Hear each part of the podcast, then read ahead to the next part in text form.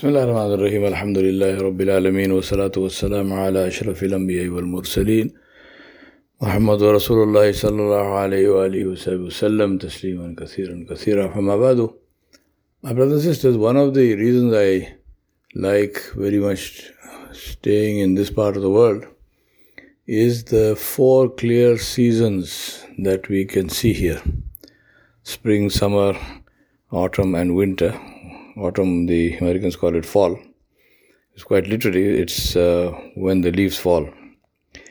And just as I'm talking to you, and I'll post a couple of photographs also, we have um, oak trees and we have aspens around the house, and beautiful trees, very tall, green, lush, right through spring and summer. But in autumn, every single one of those leaves falls. Every single leaf falls. And we have this colossal carpet of leaves uh, that's on the ground. Now, the reason I'm mentioning this to you is because obviously it is uh, one way of looking at it is that it's very irritating. It's uh, lying here now. and of course, in America, everything has to be cleaned, it has to be cl- cleared, and uh, you have the responsibility of doing it. So you either do it yourself or you pay someone to do it. And also for everything there is a machine. So there are um, there are leaf blowers and uh, there are leaf vacuums and there are um, there are uh, lawn mowers which uh, also double as vacuums and um, so this uh, is done. People, somebody comes and does it, or you do it yourself. So as I was saying, one option is to look at it as a, a big nuisance. You know, who's going to do that and look at this. The other option is to admire the color, the carpet, which will be there for a couple of days until it is uh, blown away by the blower uh, the carpet which ha- which is so beautiful, so incredibly beautiful. Uh, shades of yellow and brown, primarily shades of yellow and brown. But uh, you know, I'm sure you'll be as surprised as I am to see how many shades of yellow and brown there can be. And then the um, different birds that come. There are the migrants which leave at certain times of the year and then they return. And when they return, it's almost like you know your family has come back, come back from a long journey, or has come visiting. It makes you so happy. There's a little bird called the, the junco, uh, which is uh, again I'll send you a photo. Um, there used to be uh, in right through spring and through most of uh, summer there used to be about at least 20 of them, and they were the first ones uh, to wake up in the morning and come to the to my feeders, and it was lovely to see them. Um, and then one day they just disappeared. Just literally one day, they just vanished. There was not one of them. And I was very upset. I, th- I, I thought, you know, what happened to them? I thought they all died because at that time there was some uh, bird epidemic of some kind, some bird sickness, not bird flu, but some kind of bird sickness that was going on in uh, this in, most of America actually, because we got um, warnings from coming up from the south, and uh, here there's a society called Audubon Society, which uh, which uh, within quotes takes care of birds. I'm saying within quotes because it's not as if they uh, physically take care of the birds, but they maintain little bird sanctuaries and maintain areas of wilderness and, and water and so on where birds can nest and, and grow. So, Audubon Society put out uh, warnings to say take down your bird feeders because bird feeders attract a lot of birds, and these, uh, if, if there is a disease, then if there are more birds in an area, if they are being attracted to one place, then obviously, obviously the disease can spread faster. So, we had our feeders down for a couple of months, and, and it was quite sad to see the birds coming and waiting for the feed to be put out, but there were no feeders. So I thought maybe that happened also. But now, suddenly, as fall has come, uh, I'm seeing the juncos are back. And as I told you, it's literally like, you know, family visiting. I said, Oh, I got fantastic. Where were you all these days? I wish they could answer me. Uh, as I am talking to you, I see a black capped chickadee, which is one of my heroes as of uh, small birds, which is flitting from place to place. Um, the feeder is a bit down on on on seed, and I think the seed is stuck in the middle somewhere. So until I go and knock the feeder a bit and get all the seed down to the feeding spouts, uh, they will search. I let them do that also because it gives them strength and it helps them to pick up the seed from the ground. Otherwise, they, they get too complacent eating it out of the feeder. Now, why am I telling you all these stories? Because this is the way of appreciating the khudrat of Allah subhanahu wa ta'ala, the greatness and magnificence of Allah subhanahu wa ta'ala. For everything that He created, there is an intizam, there is a nizam, there is a there is a methodology, there is a whole system that He created uh, to feed it, to protect it, to take care of it. And uh, He is aware of that. And so imagine all of these leaves on the ground. Allah subhanahu wa ta'ala is aware of every single one of those leaves. Allah actually knows that leaf. And Allah knows when that leaf was on the tree. Allah knew when the leaf was coming out. Allah, knew, Allah knows when the leaf is now fallen on the ground.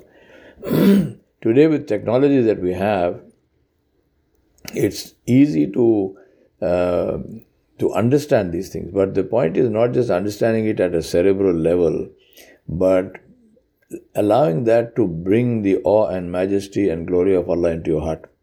I mean, it's not very difficult to uh, understand that uh, you know there is there are systems which, for example, uh, every phone call you make, every uh, message you send, every on, on, any chat, any message that you send by email, any um, text message that you send on a phone, uh, all of those, without exception, uh, are recorded, they are known, they are sitting on a server somewhere.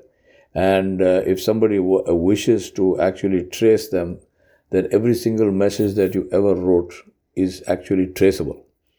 Right? We know this techno- technologically. We know that this is uh, uh, this is possible, and it's, it's not something that uh, you really sort of wonder greatly at. You know, yeah, of course, this is how this is how it is. This is how it's supposed to be. So big deal.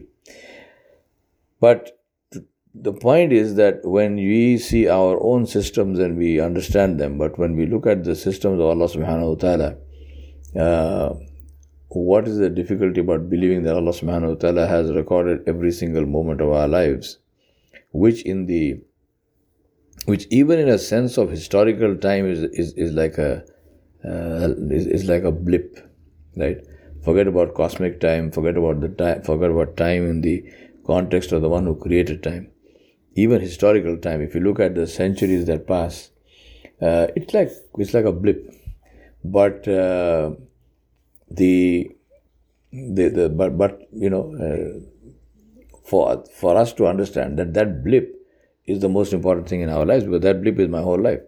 So if I spend that life trying to please Allah subhanahu wa ta'ala, then this has a different effect. But if I spend that life in heedlessness, in forgetfulness, and may Allah protect us from ourselves, uh, billah, uh, if we spend our life in actually disobeying Allah subhanahu wa ta'ala, consciously disobeying, knowing that this is wrong, we still do it, uh, then it's a different uh, story. So I remind myself and you, let us not be among those who will have to regret how they spent their time when they had the time. Time is the most important asset that we have, and therefore we must not lose track of it. So as I look at these birds and I look at these leaves falling and the seasons changing, uh, and literally you can you can see when Allah said "Yuhi al-arda ba'da mawtiha," that we Allah Subhanahu wa Taala uh, gives the earth uh, life after it has died. Uh, in this part of the world, you can actually see that quite clearly uh, in India and so on, places where we live, most of the time, tropical countries, you don't see the, clar- the, the seasons changing with that kind of clarity. The earth is never really dead. But uh, of course, in certain parts of India, for example, if you go into south into Tirunelveli or if you go into Rajasthan and so on, uh, the very dry places, yes, the earth still dies. You can see the earth dead. You can see, uh, you know, fields which are completely dry and cracked. Uh, but even there, there are some evergreens and so on which are which have life. But here, in uh, after fall, in winter, uh, you can drive for hundreds of miles, and you will not see one single leaf. The, the only time you will see leaf here is when you go into the into places which have coniferous trees, uh, evergreens, which uh, still retain their leaves. Now that again is a beautiful story because I have I have a whole hedge of uh, evergreens, and those evergreens are the refuge of the small birds through the winter. And in bitter cold, I mean, I live in a place where uh, temperatures sometimes go down to about minus 20. Um, but usually minus 5, minus, uh, between minus 5 minus 10 is, is common and, and that remains for days and days. Uh, then, of course, the snowstorms where the ground is completely covered with snow. You cannot see anything at all. All you see is white. Despite that, these birds don't die. They live. Uh, they find food. They find shelter, and those. And one of the places where they find shelter is in these evergreen trees and in the hedges.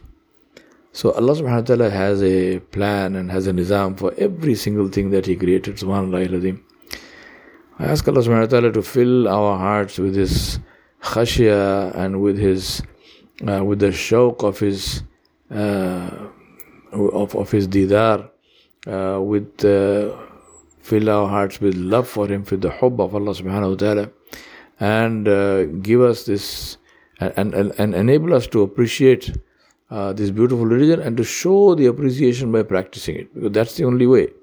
We, we don't just talk about the about Islam and say, oh, that's a great religion. No, if it's a great religion, then we should be practicing it. I want to, to end with this and quickly take a photo if I can. There is a squirrel which is burying an acorn. Now, the, the place is full of squirrels which are running around burying acorns. And uh, that's how Allah subhanahu wa ta'ala propagates uh, oak trees, where uh, squirrels bury acorns and then they forget where they buried the acorn. So when they want to go and dig it up, uh, some they dig up. I mean, the squirrel is not planting trees. The squirrel is burying the acorn for the winter, when it will um, again uh, dig it up and eat it. but they bury them all over the place, and some they forget, and those become oak trees. Subhanallah, Azim, Subhanallah, Bihamdi. Ask Allah subhanahu wa ta'ala to be pleased with us and never to be displeased. وصلى الله على نبي الكريم وآله وصحبه أجمعين برحمتك يا رب الراحمين